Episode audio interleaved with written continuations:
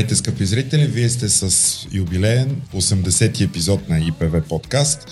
И понеже обстановката е особена, понеже в републиката се случват много неща, нашите съдебни теми и а, въпроси с реформата, те винаги са на дневен ред, но считаме, че това, което се случва в другите власти в момента е доста по-интересно, затова аз съм тук с а, моят приятел Емил Георгиев и нашия гост а, Осман Октай, който за втори път ни гласува. Здравейте! Здравейте, Здравейте благодаря за поканата.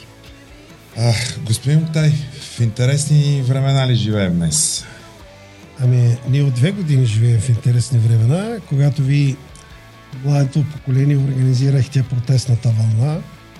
И, Ще сме млади. И, а, и а, от две години тази протестна вълна а, трови съня на много политици, а, а, държавници и всичко това, независимо, че някои хора отчитат, а, че е затихнала тая вълна, аз не споделям това.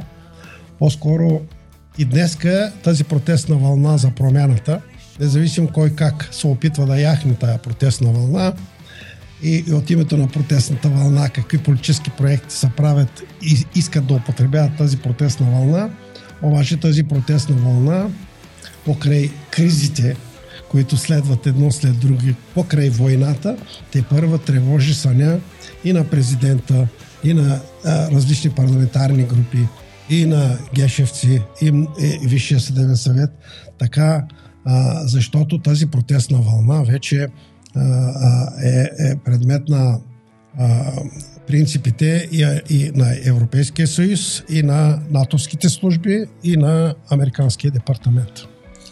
Като че ли събитията от последните две седмици до голяма степен а, така а, направиха едно разделение в политическия елит, като че ли войната в Украина направи така, че да видим истинските лица на политици, общественици? Лятото на миналата година катализира много политически процеси покрай тази вълна, за което говорим. Първо Слави спечели изборите, след това ги загуби 40 мандата. Демократична Бълга... България вземаха сериозни мандати, след това загубих 18 мандата. И от нищото излезе на преден план, продължаваме промяната и поеха щафетта на управлението. И в условия на кризи, с които трудно се справят и ориентират в а, а, четворната коалиция, които всеки мисли различно, всеки мисли по различен начин, още от първия ден на правителство, откакто се гласува. И плюс сега в момента тези кризи и тази война в Украина а, и агресията на Русия, те първа а, ще катализират а, много процеси и то в добрия смисъл на думата. И това, което казвате вие, аз поделям паднаха маските на много хора. Кой кой е, кой е как, как се ориентира в тази ситуация, кой се опитва да възкачва вълната на тази протестна вълна. Аз ще ви дам един пример с моите приятели от Демократична България. Винаги съм казвал, че споделям техните идеи и преди изборите, и преди това, въпреки лидерите, казвах аз в медиите, и сега пак ще го кажа. Кога се опитаха да яхнат големия протест в полза на Украина в центъра на София, нали, десет, десетки дни, когато вие участвахте в тези протести, заедно с беженците от Украина и са изпълни площада на София, центъра на София. Това е първия голям, първия голям митинг. Протест, митинг. Чак след това се сетиха вече Демократична България с закъснение да започват да натискат политически, да пращаме оръжие, да подкрепяме Украина и така нататък. Значи, едно е да поведеш една протестна вълна, друго е да яхнеш протестна вълна. Това се опитвам да кажа. Тези неща трябва да се разграничават и затова понеже Софийската интелигенция, тези избиратели са високо редуини избиратели, особено на демократично пространство, така както бяха разочаровани на, в президентските избори от тяхната позиция с Лозан Панов и други грешки, които направиха.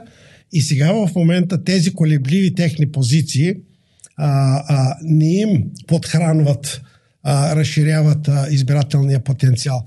И затова аз а, а, ще повтарям, от, а, вчера го казах и при Лили Маринкова, а, аз не съм не, не мога да приема фалшивата теза, че лявото политическо пространство търси представителство. Напротив, лявото политическо пространство от 32 години е изпълнено и винаги в дясното политическо пространство през годините се представиха фалшиви десни проекти, които обслужваха по един или друг начин зад колисието, ляво, левите комунисти и така нататък. Сега с тази протестна вълна е времето, цялото дясно политическо пространство е отворено за нови младежки лидери. България и от тази тревожност, от тези кризи, от тази война, аз съм убеден, че а, дали ще бъде сега за пресрочните избори, дали ще бъде като следствие на това, а, ще, се роди, ще, се роди, ще се родят младежки лидери, автентични, mm-hmm. десни лидери,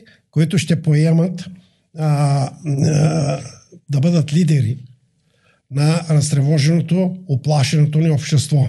Защото независимо, че толкова години сме член на Европейския съюз, на НАТО, вижте какво се случва. А, 60-70% са за НАТО и Европейския съюз и толкова проценти са за Русия и Путин. Сега почна Путин да пада процентите покрай войната. Сега, и за това говоря. Да.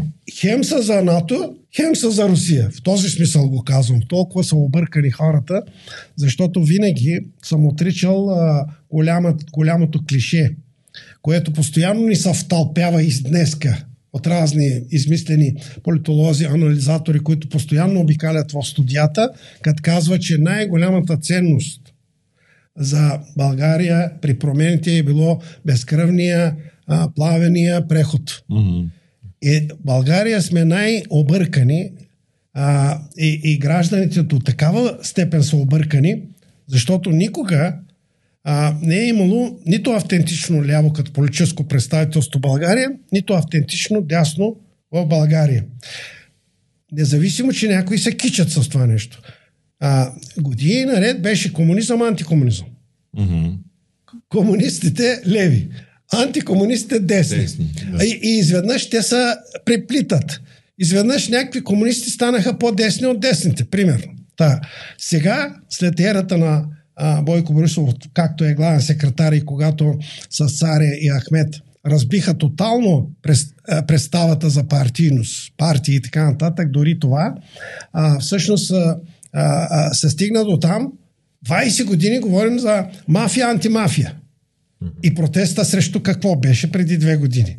Да отвоюваме държавата от мафията. И днеска темата вече се измества. А, мафията, да, ще продължаваме битката за отвоюване от мафията, но как ние днеска ще дадем лидерство и правилен път за изход от тревожността на българския гражданин. Защото след COVID, финансови кризи, газови кризи, потребителски кризи и сега страха от войната са катализатори, които евентуално при един едно лидерство могат действително да, да най-после да направят България като а, силна нация, силен народ, силна държава. Ето това ни липсва. Ето, например, сега. Украина до вчера, до началото на войната, бяха като нас. Вътре, до Майдана, бият се, карат се различни а, а, а, слоеве. И сега, когато започна войната, и днеска аз съм убеден, че в сърцето на Европа се създава много силна нация. Тази нация, такова развитие ще има по-нататък и от нищото, и когато го усмиваха Зеленски като а, артист, като комик, да, комик, комик, като телевизионер, и сега стана лидер в лицето не само на украинците, но и света. Всъщност, давам този пример, защото нещо подобно и на нас не трябва. А кризите обикновено и тревожността раждат лидерите. И това е вашата отговорност на младото поколение. А само да ви питам, понеже вие правите, обществото ни яв, явно, че е разделено. Но можем ли да кажем, че едното разделение ляво и дясно, ако някога е било комунисти и антикомунисти, след което е било за мафията, против мафията, сега е десните подкрепят Украина, левите подкрепят а, Русия. И има ли такова разделение между големия град и, мал, и, мал, и селото, да, да речем, как... или малкия град? Тоест, как в малките градове възприемат това разделение Русия-Украина. Аз ако, ако позволиш, Пепи, да, да доразвия твоя въпрос, защото наистина е много интересен. Може ли това разделение, защото то го има в момента, кой подкрепя, да кажем, повече Украина, се така ин, съчувства, изразява съчувствие, защото тя е жертва на агресия, кой подкрепя повече Русия, защото има си там някакви аргументи. Това, ако се опитаме върху някакво политическо разделение да го насложим, как би изглеждало? Нали? Лявото и дясното, или либералното и консервативното, спрямо подкрепата, да кажем, значи, за Русия или за Украина? Аз а, ще се повторя, ще ме извинявате не ги възприемам като политически а, а, слоеве, нали, привърженци и така нататък. А, аз имам друг прочит а, на ситуацията в България. Какво е то? Преди малко казах, че България е единствената бивша СОС държава, където не е имало революция. Това се опитах да ви кажа. Да, да, да. С безкръвния преход. Унгария имаше 56-та година.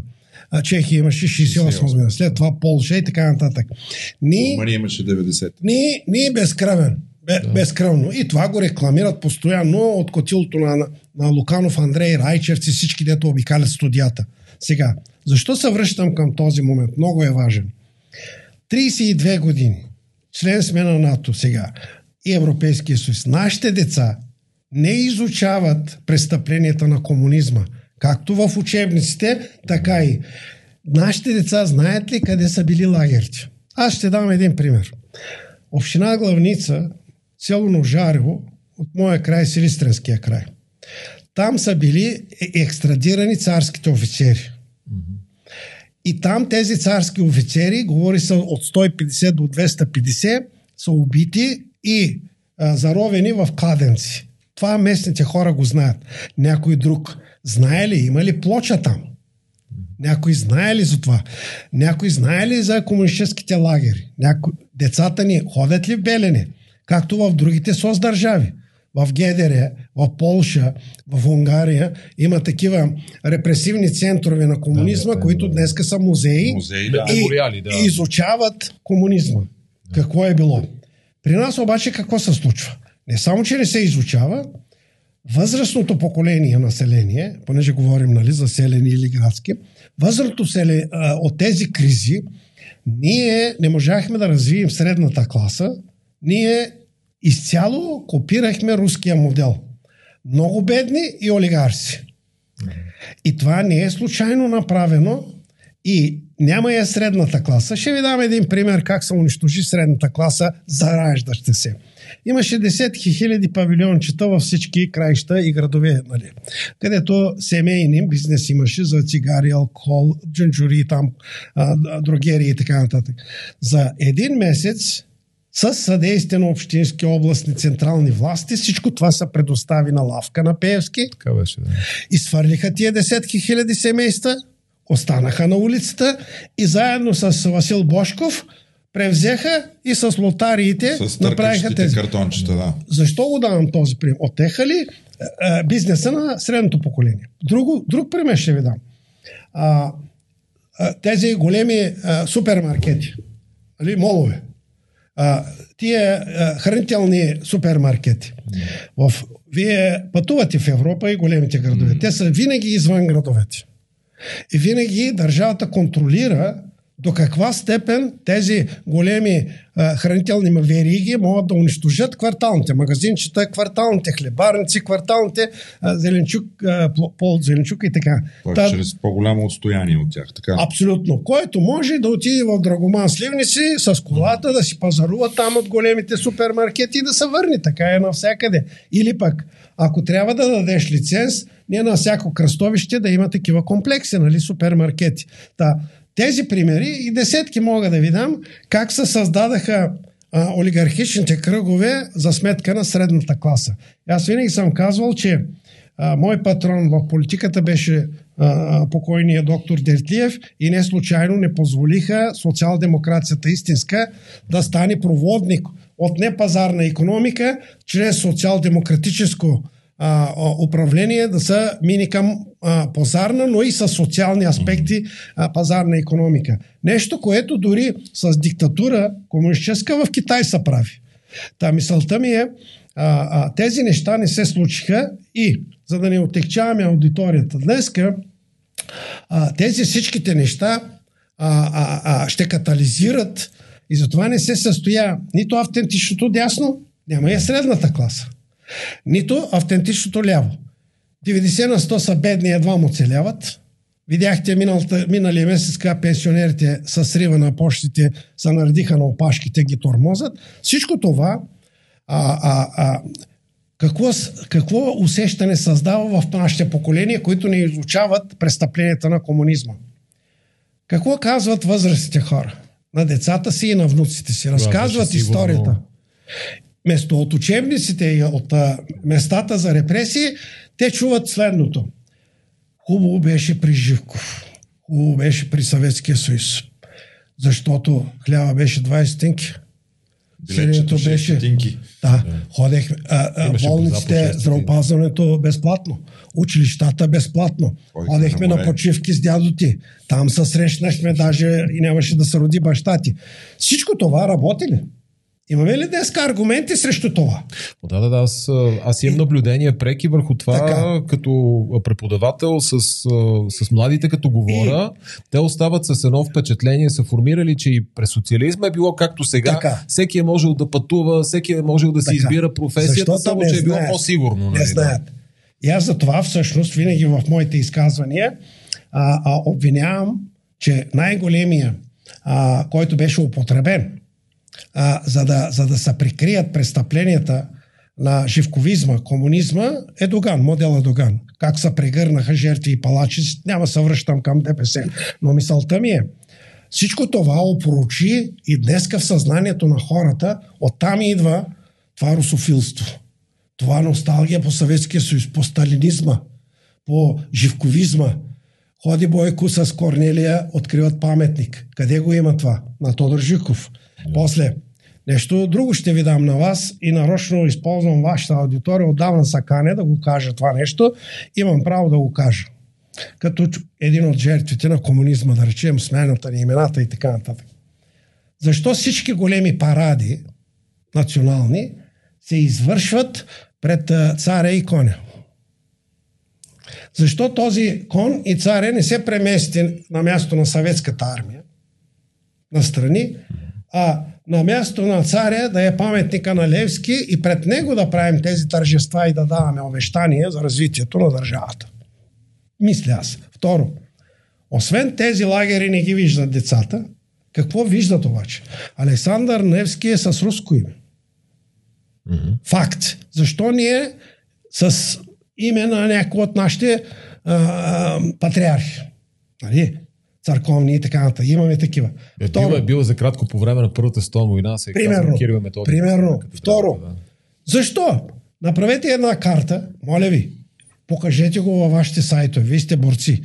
Как така всички централни улици на София да, с руски имена? Дуков, Аксаков, Гурко. Булевард Руски и така нататък. Защо? Като дойдат туристите, какво четат? Къде са нашите герои? Къде е булевард Васил Левски на страни? Там туристите не ходят. Къде е Христо Ботев? Там туристи не ходят, но ходят в центъра на София. И представете си, в центъра на София възпитателно нашите деца с, от училището отиват и виждат табелата на Захари Стоянов. Нали? Виждат на Васил Левски, четат, учителите разказват за героите си. Има ли го това нещо? Няма го.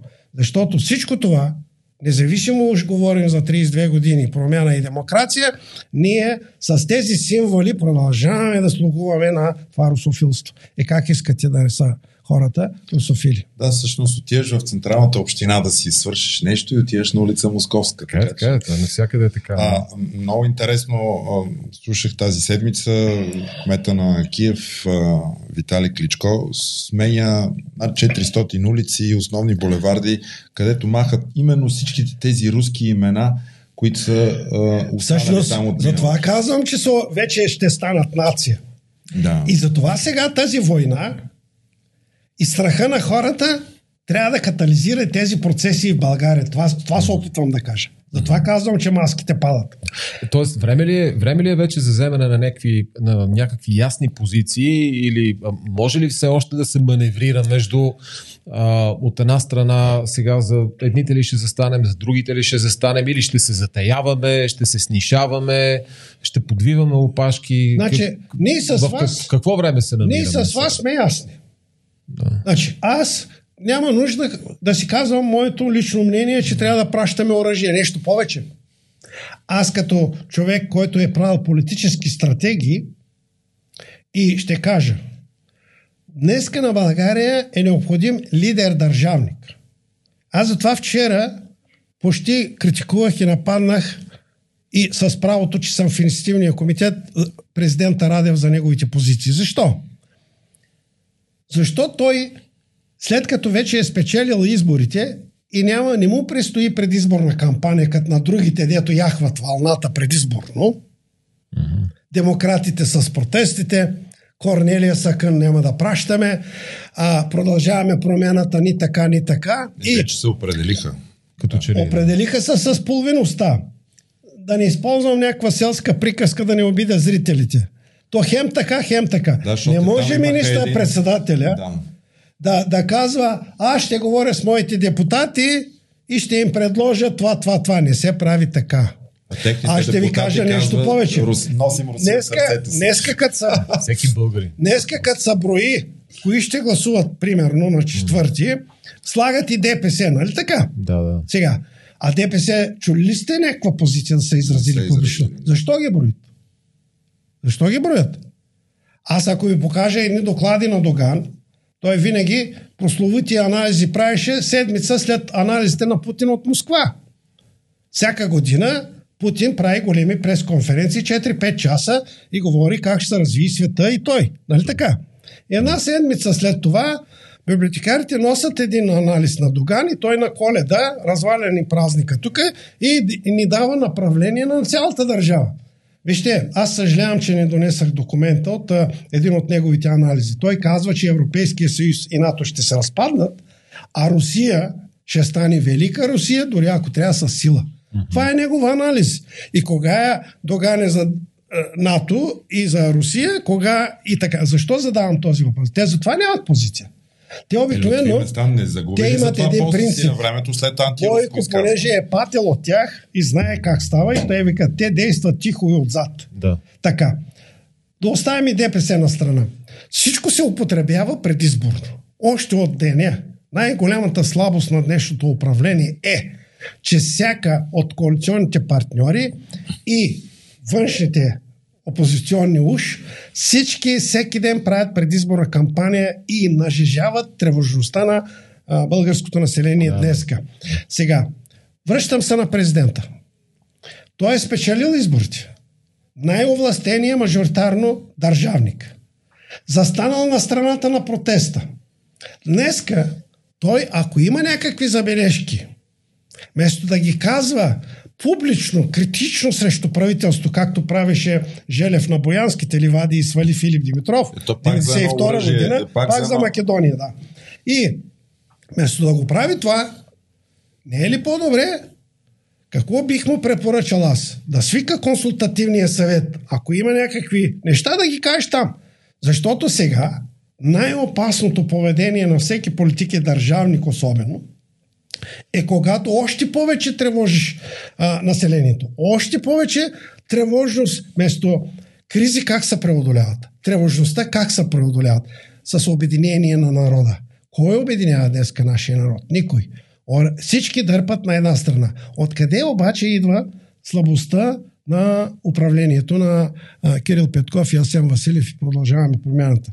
Още в декември месец, не знам дали при вас го казах на предишното интервю, когато съставиш правителство от разнопосочни, разноидейни, mm. разноинтересни интереси, различни, там дори не са идеологически съставени нещата. Примерно, проекта на Слави Трифонов е чисто а, бизнес, а, финансов проект.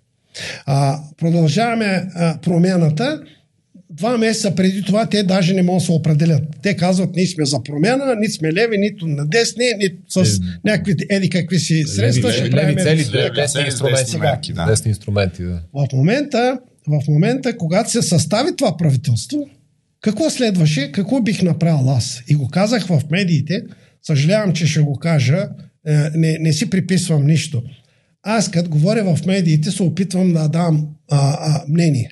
И като давам мнение, а, а, а, някой ако разбере, какво предлагам? Предлагам, решение предлагам. И какво казах?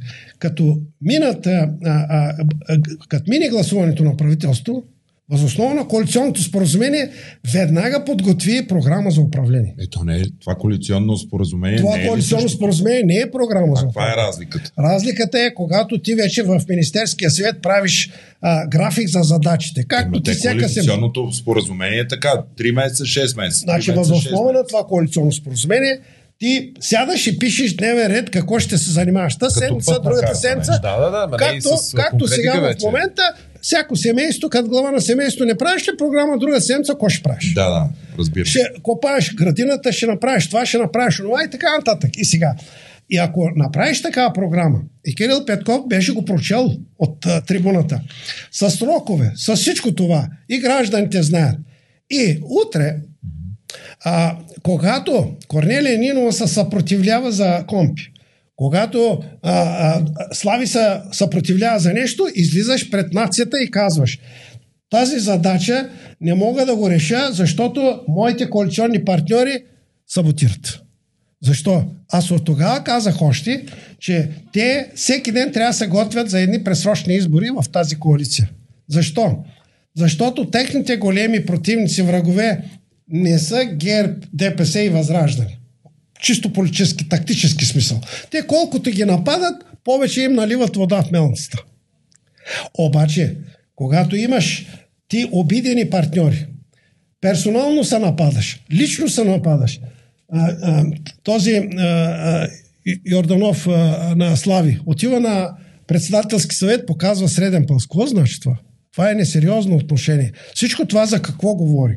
Слабост на коалицията и с добрина, и с усмивка, с хленчене не можеш ти да накараш Корнелия да приеме едно или друго решение.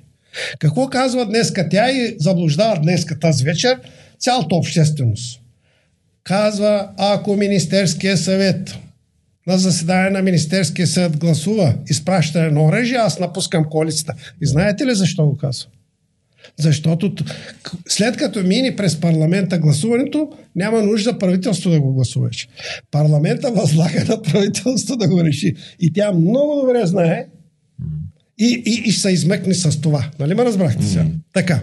Всичко това а, ми дава основание, че след 1 юли, а, когато ще се актуализира бюджета, каквито намерения имат, ние ще видим още от първия ден при актуализацията абсолютно същата предизборна кампания, която видяхме есента. Надаване за пенсионери, за това, за това. И а, убеден съм, че есента нито един от тези политически формации няма да понесе тежестта от тези кризи и тревожност да влезе в тежка зима с а, некоординирано, нестабилно управление. И затова смятам, че трябва да се готвим всички за пресрочни избори. Въпросът е, за интерес, в интерес на обществото, аз ми допадна а, онзи ден на пресконференцията Асен, mm-hmm. министър на финансите. Не го познавам и го поздравявам. Ето така трябваше да се държи в коалиционния съвет. Ние сме взели програма, съюзили сме се да го изпълняваме и който не го изпълнява, вън. И по този начин, аз още тогава казах, ако го направят това нещо, те следващите пресрочни избори по тяхна инициатива. Дайте ни доверие. Както направиха Португалия сега. Дайте ни доверие, можеха да вземат 100 мандата, 120 мандата.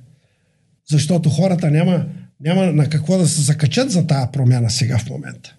И всичко това а, се руши и от президента. И защо го прави? Идваме на другата тема. 5 май идва, това ли е причината, не, не, заради не, която? Защото значи... вие казахте, той няма, няма трети мандат, за който да се бори, пък и това ще mm-hmm. дойде след 4 години. А, тоест, а, друга е причината. Единствено, за което сещаме, че една партия, която предстои да се учреди, с хора, оглавяващи близки до президента, тя възниква и това предопределя неговото поведение тази седмица. Защото Самия... всички са наясно, че президента, така както говореше тази седмица, той до сега не е говорил. Това е изненада значи, той, за много. Той, той, той, в момента, като всички останали политически формации, както Кара да и от Турция каза, гответе се след 2 май за предизборна кампания, нали? за пресрочни избори. Всички почват да говорят за пресрочни избори. По същия начин президента с това си поведение, по този начин, той се държи като човек, който също ще участва в изборния процес. Как? С кой? А, от уважение към вашата борба, аз ще възпроизведа един разговор, последен, преди да приема да бъда в консултативния съвет, а, в президентството по негова покана. Инициативния комитет. Да, да, преди да приема да бъда и в инициативния комитет, а, президента, а, заедно с а, неговия секретар Димитър Стоянов и в присъствието на един млад от прес-центъра, повдигнахме, те повдигнаха следната теза. Господин Октай, вие често вашите анализи, които следим, казвате за президентска и пропрезидентска платформа. Я може ли да ни обясните за какво става въпрос? И тогава аз им казах, че президента като държавен глава не може да оглави партия. И затова хубаво е да има пропрезидентска мнозинство в следващия парламент. За да може той да обсъжда с това мнозинство идеите си за конституционна промяна.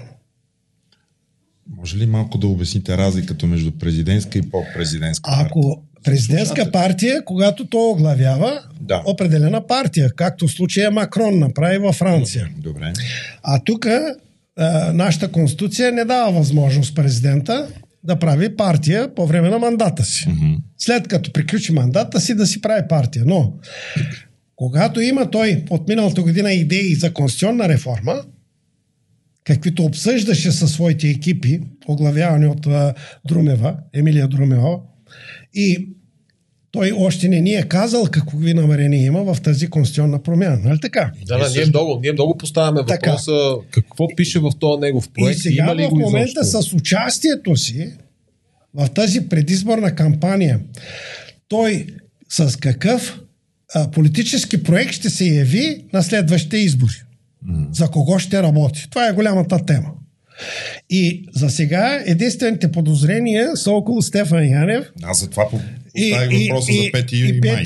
5 май, където очакваме всички да се учреди. Обаче, а, обаче а, а, понеже говорихме за разговор а, в президентство, тогава един от въпросите, който ми зададаха, а, беше а, а, кога ще бъдат изборите, как ще бъдат изборите. И аз им казах, че парламента прави всичко възможно да разтяга и не приема определени решения и с една единствена цел. Изборите да са две в едно и то да бъдат последните седмици от конституционния срок. 14 и 21 ноември. Защо? Защото ако са изборите две в едно, те ще се опитат на вълната на президента и неговия авторитет да, привлек, да привличат избиратели. И обаче казах, след провала на Слави и демократична България за съставяне на правителство, избирателите са ядосани. Или ще се отказват да участват, това ще ви навреди и на вас, или ако участват заради вас, могат да отидат да гласуват агресивно за някакъв агресивен проект Възраждане. И Възраждане, викам, може да вземе между 10 и 15%. И той тогава ми каза, това е лошо. Е, за да не се случи лошо, трябва да предложим на тези избори, трябва, следва да, да се предложи нов политически проект, казах аз. И след това възникна, продължаваме промяната, не си го приписвам. Mm-hmm. Така. И казах, че този политически проект е преходен проект. Краткосрочен. Краткосрочен за ония избори, за да не стане белята mm-hmm. с Костадин и другите неща. И днеска има възможност да се подготви следващата част от политическия проект за пропрезидентска платформа и така нататък. Той не е случайно директно напада определени политически формати с такава цел. И аз затова се разграничих от това поведение. Това не е поведение на държавник. И освен това, а, а, а, а, примерно, и сега ще го кажа.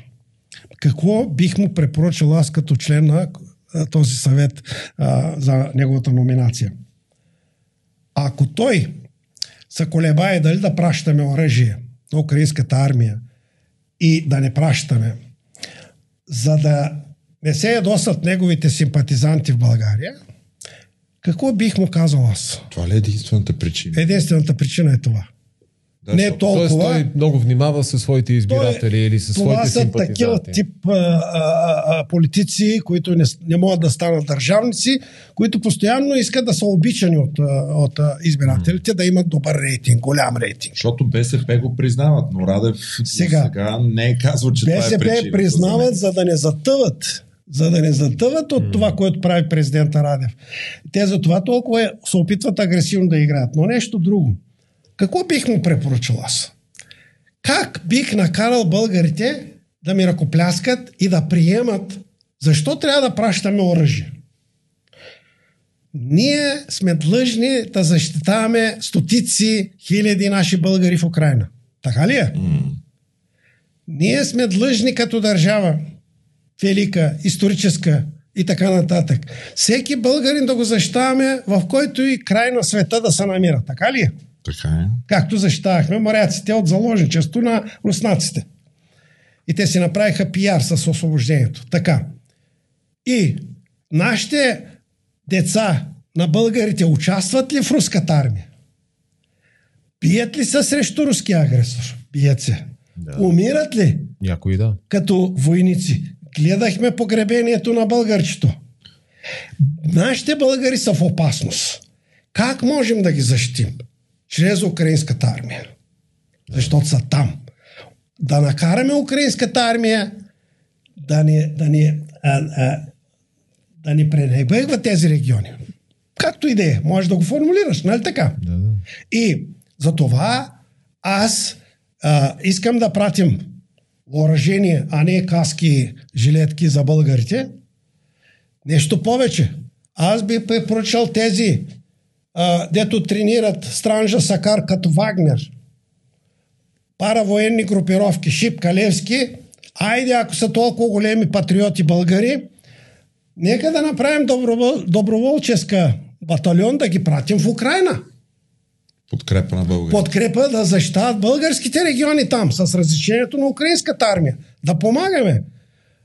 Тогава, викам, българите могат да разберат Mm-hmm. Защо го правиш? Сега в момента и, и веднага отпада Зеленски ли ще подкрепиме, Путин ли ще подкрепиме.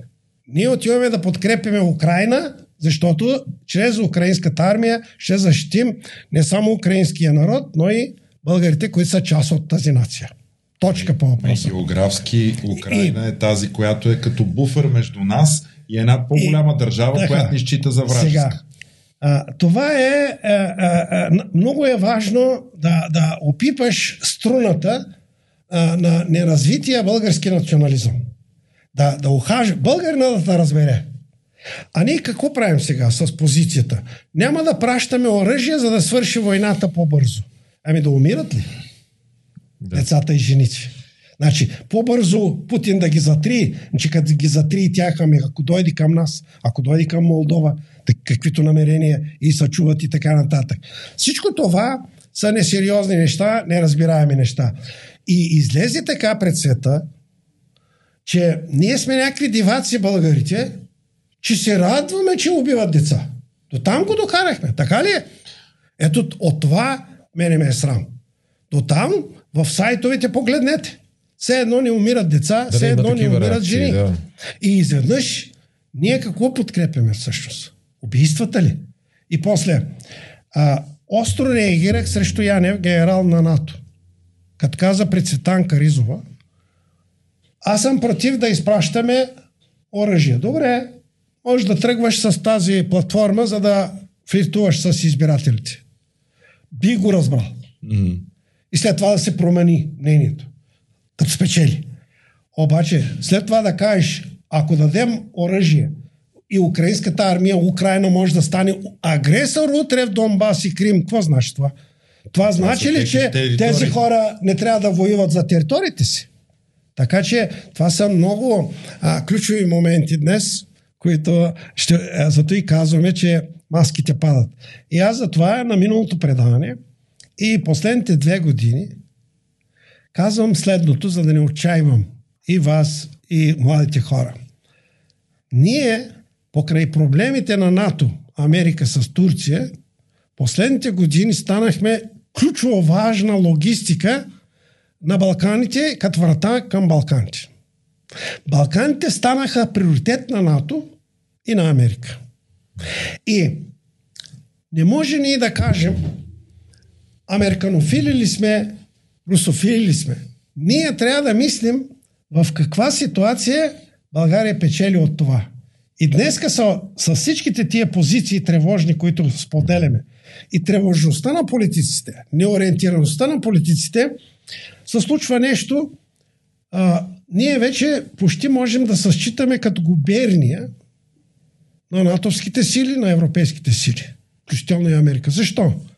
Защото те не биха могли да се доверят на една държава, където по-скоро всички са склонни дори службите да обслужват руски интереси, путински интереси, отколкото натовски интереси. И не случайно днеска, независимо, че обвиняват гражданите, че ние нямаме армия, защото така са ни наредили да си унищожаваме въоръжението и така нататък.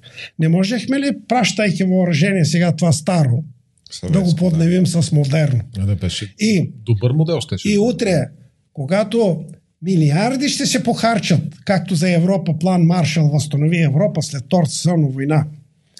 И нима след а, войната милиарди ще се похарчат за възстановяването на Украина.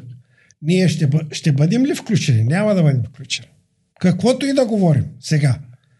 Няма, ние ще бъдем изолирани от това нещо.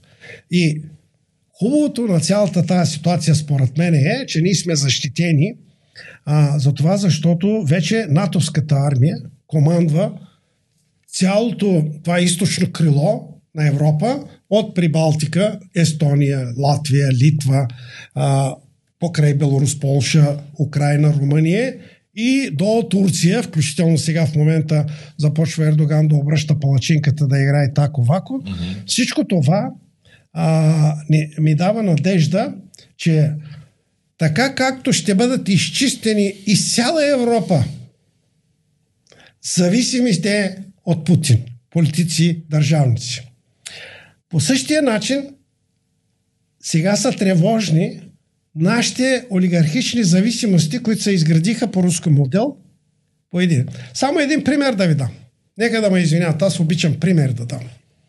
Диана Дамянова, която я познавам много отдавна, беше пиар на Кръсто Петков в КНСБ. Преди години. Когато Пламен Димитров стана шеф на КНСБ, тя беше освободена.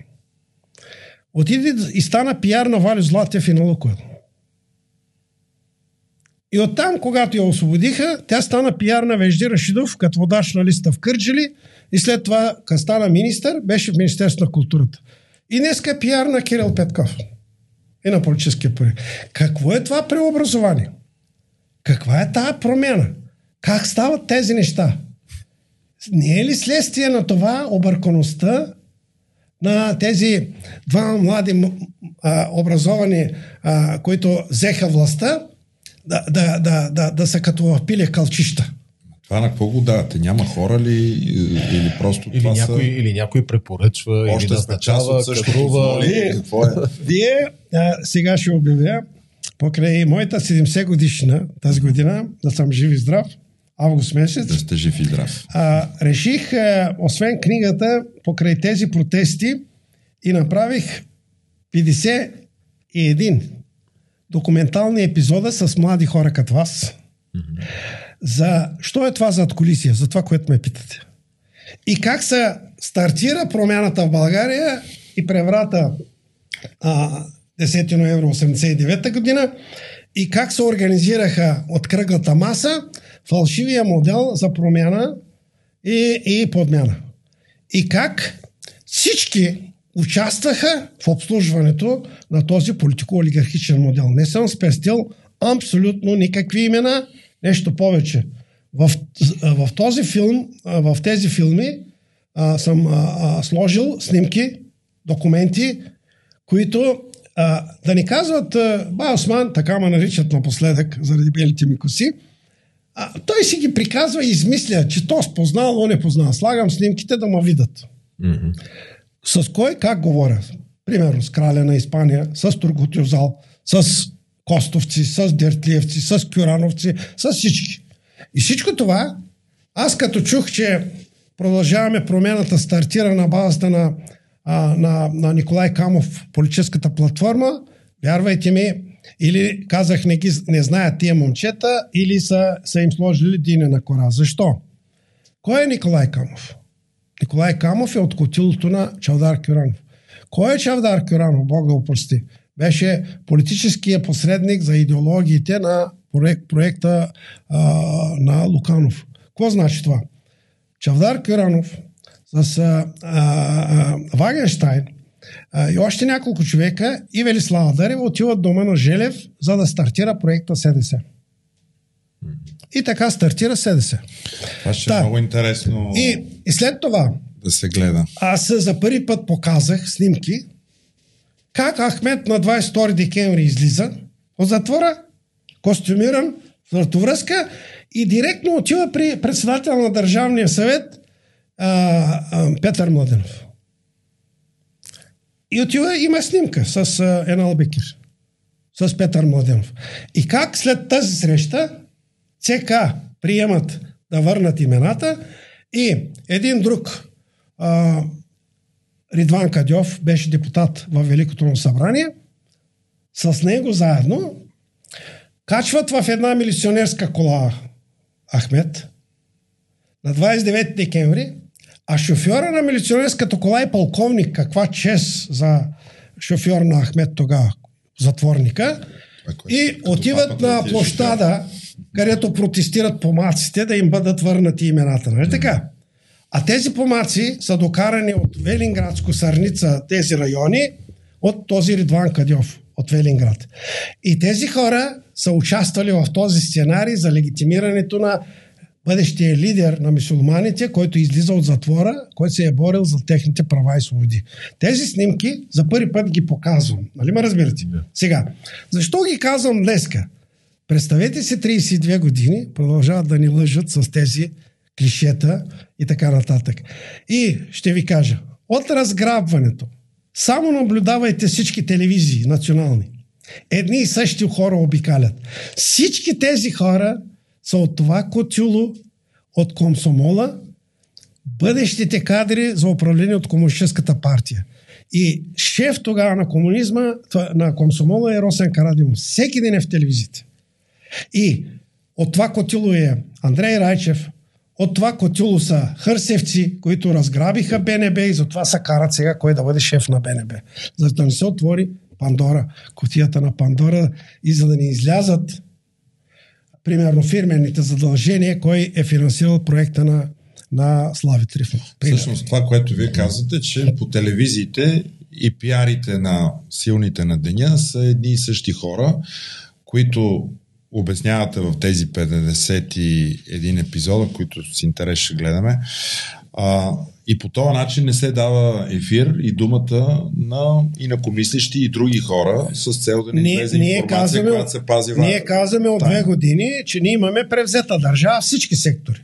И днеска много хора ме питат. Но информационният сектор също е превзет. Абсолютно всички сектори. Абсолютно всички сектори, без, без изключение. Примерно. А, много хора ме питат. Добре де, а, защо, господин Тай, какво ви е обяснението, че има толкова подкрепа за, за Бойко Борисов? Аз казвам тези хора, които са оплашени, че утре дори да могат да бъдат преследвани с промяната за това, което са правили от селския наместник кмет, през детските градини, през болниците, през старческите домове, дето за сметка на гражданите са ограбвали и са преживявали. И давам пример – Днеска, за да станеш приемно семейство, трябва да кандидатстваш в съответния то социално бюро на общината и те трябва да одобрят. И като одобрят за едно дете, за две деца, за три деца, различни суми Точно ти одобряват.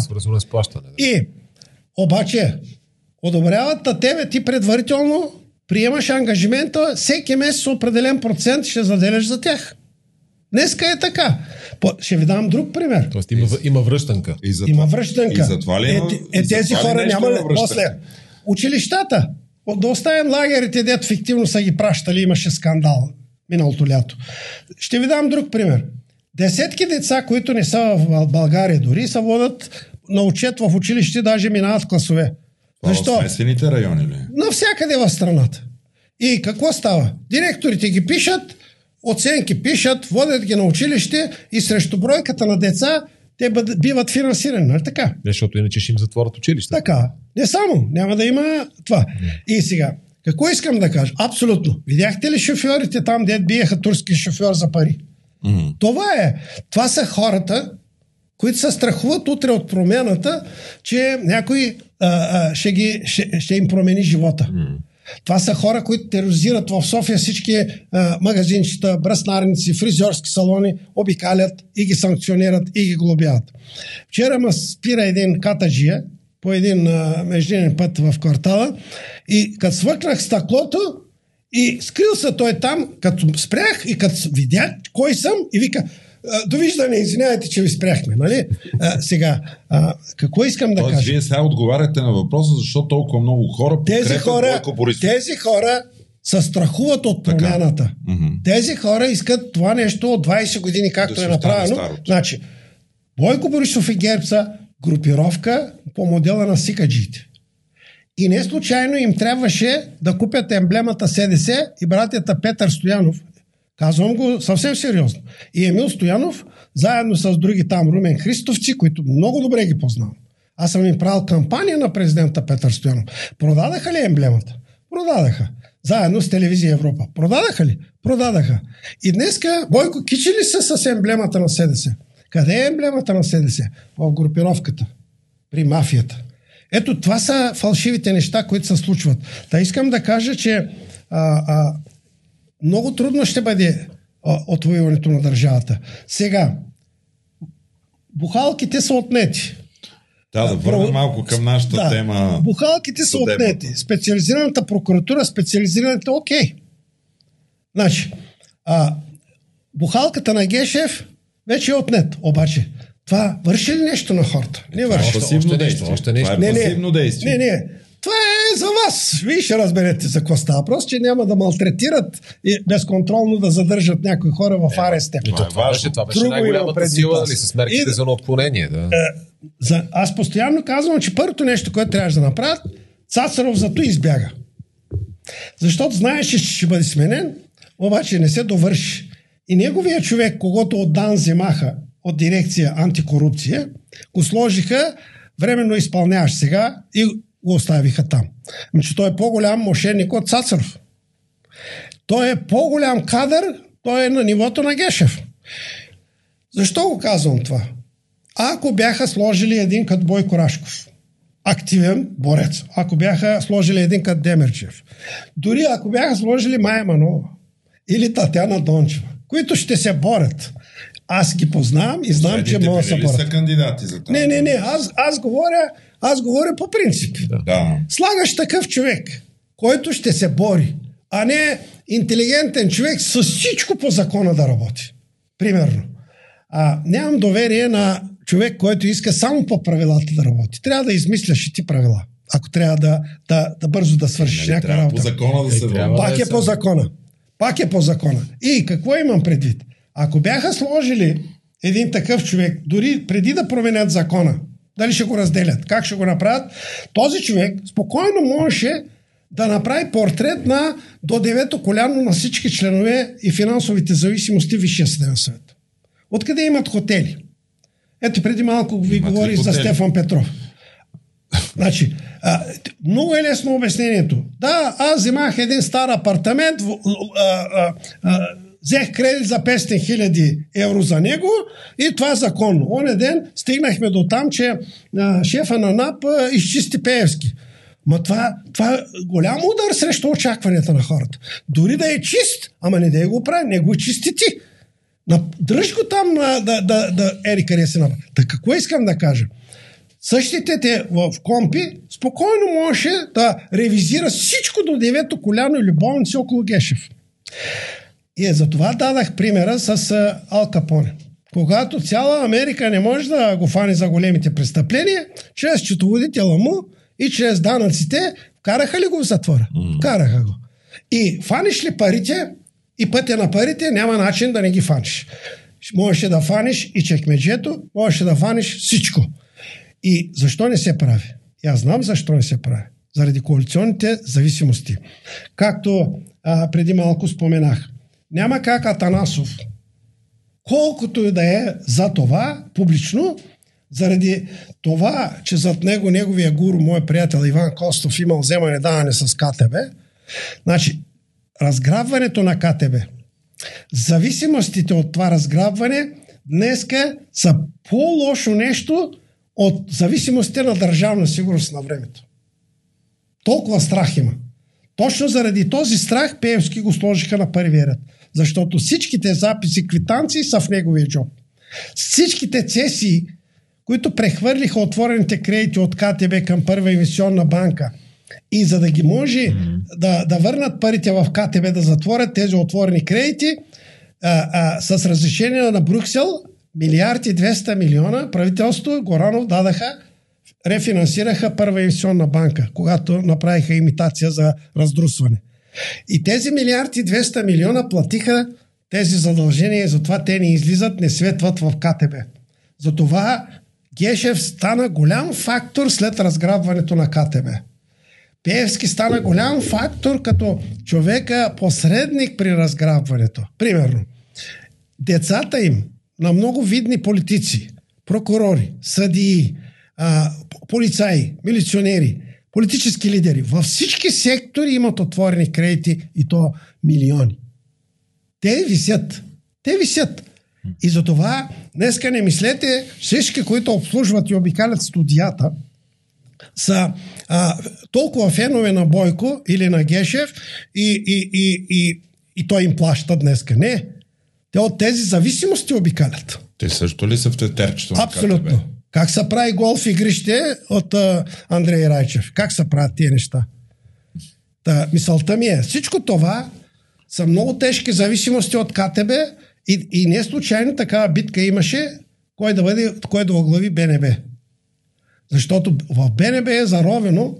Да, какво, какво може да излезе от там? БНБ през годините рефинансираше групировките. Примерно, когато Луканов стартира около а, а, СДС, в сградата на СДС, преди да им предостави, той събира консумонския елит, начало с Росен Карадимов, бъдещи кадри във всички сектори за управление на комунистическа България, тогава преди 10 ноември. Това са кадри, подготвени да оглавяват банки, економика, заводи, предприятия и така нататък. Научно-техническото крило на консумола. Тогава по списък им се раздава списък от 5 до 20 милиона долара. Всеки един от тях в различни банки, Минерал банк, ДСК и различни, имат кредитен портфел. И трябва да стартират бизнес, да завладеят определен сектор. Химия, металургия, различни сектори. И това ли са куфърчета? Това са куфърчета. Те са а, в архивите на банките. Не са кеш дадени пари. След това тези същите хора финансираха всички политически лидери в Великото Народно събрание, почнаха да ги водят по заведение, да ги обличат и така нататък. Аз съм ги разказвал тези неща. Но по времето на Беров тези 220 и косур се преобразуваха успелите в Г-13. Г-13, всяка една от тях се направи банка. По модела на КТБ. И като направиха банка, те си рефинансираха обръщите от фирми около банката а така, и активите на предприятия. Парите, да стартират, и да. за да стартират банките, специален закон за банките направиха, за да стартират от 200 до 400 милиона долара даваше БНБ и ДС каса, за да стартира банковата дейност на, след лиценза. Къде останаха тези пари? Те фалираха и а, а, долара стана 3000 при Жан Виденов. 97 година. Та, това костваше и убийството на Луканов покрай тия събития. Защо ги казвам тези неща? Че тези архиви са в БНБ. И кой беше при професор Тодор Вълчев? И неговата снимка съм сложил в моите разговори в а, тези документалистика. Той оглавяваше БНБ по това време. Ключов човек до него беше Емил Хърсев. Днес обикаля ли студията? Излиза ли от време на време в някои скандали? Излиза. Коли Парамов обикаля ли студията? Че той какъв беше тогава? Главен ревизор на БНБ. Да продължавам ли?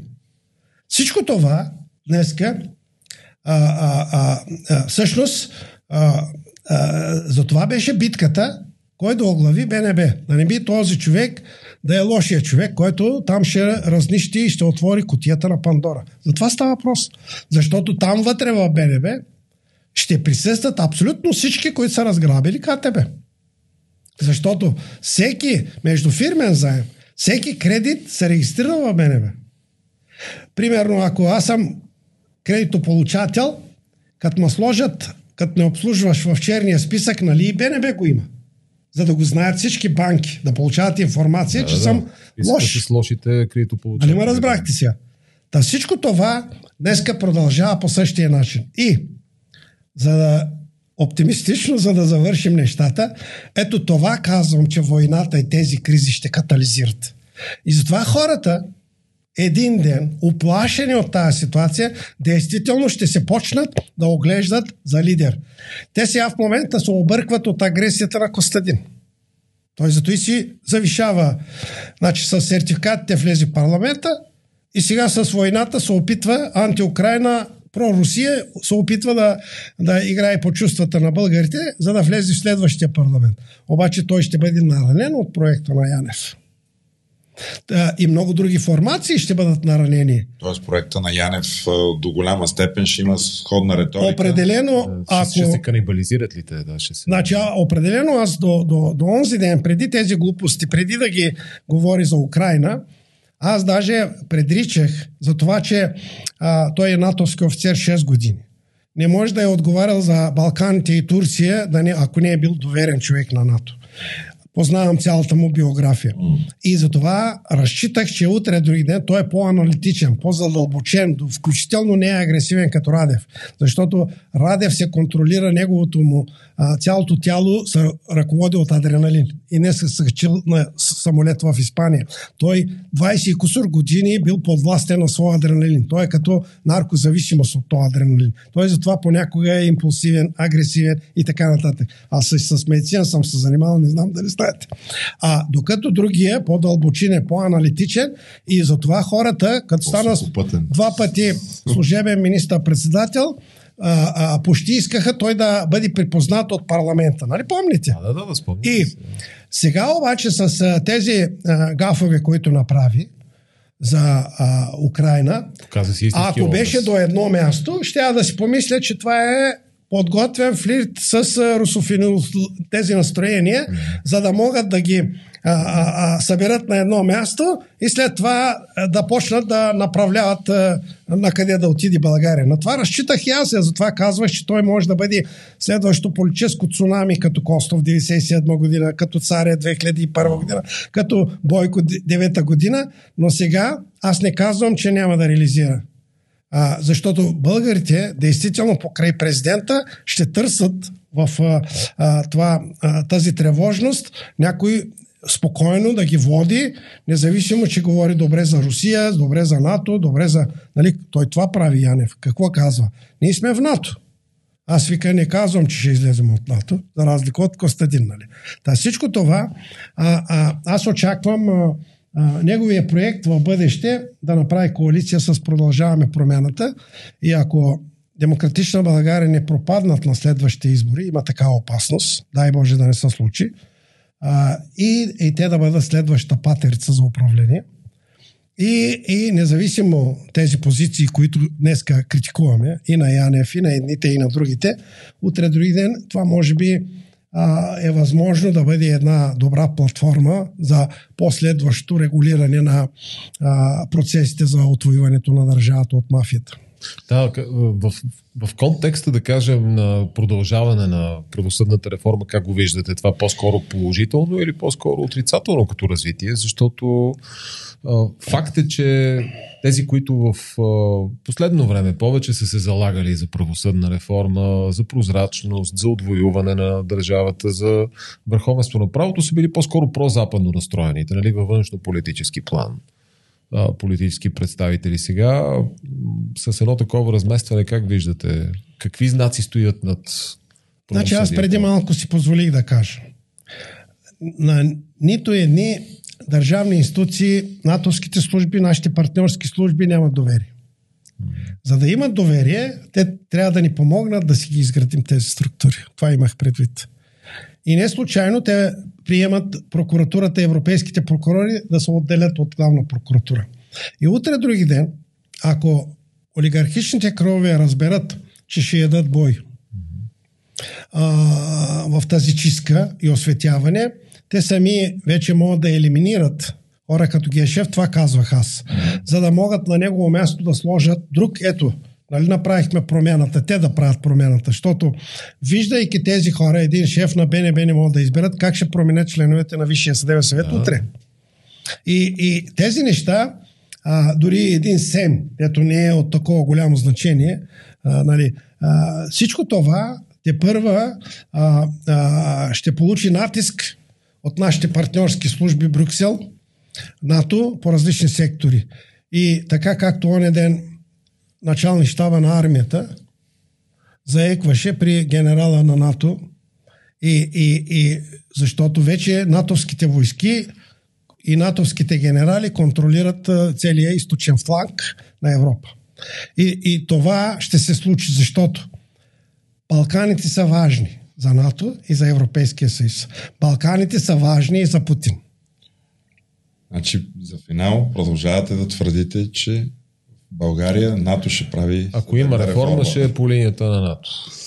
С, по линията не е точната формулировка. По-скоро ще ни принудят да го направим. Тоест оттам ще дойде натиска Оттам ще дойде постоянния натиск да. за реформиране и нещо, което не го правиха до сега и политическата класа и държавното управление на страната да се реформира, защото ние сме важна логистика и отворена граница на Черно море. И това нещо ги тревожи. И това е, възможност, която трябва да се поеми от а, а, така добронамерен натиск. Добре, аз мисля, че беше много интересен този разговор. Предлагам да спрем до тук. Благодаря ви много за вашето участие. Ще следим всички тези прогнози, които дадохте. Да видим, съвсем скоро ще разберем. Юли идва, септември също е скоро. А, приятели, благодаря ви за това, че бяхте с нас. Продължавайте да ни подкрепите, станете наши абонати. Тук ляво от мен има един бутон, натиснете го. На него пише subscribe или абонирай се. Има една камбанка, която ще ви уведомява всеки път, когато има нов епизод, интересен като този. Слушайте ни във всички подкаст платформи, в, само в аудио вариант. Може да оставите включително и рейтинг за нашето предаване, ако ви е допаднал, както в Apple Podcast, така и в Spotify. В YouTube и в YouTube също. Могат да, могат да ни споделят в социалните мрежи. Споделяйте където можете, във Facebook също може да ни споделяте, така че останете с нас, ако харесвате това, което правим, бъдете наш дарител. Следващия път отново ще бъдем заедно. До скоро!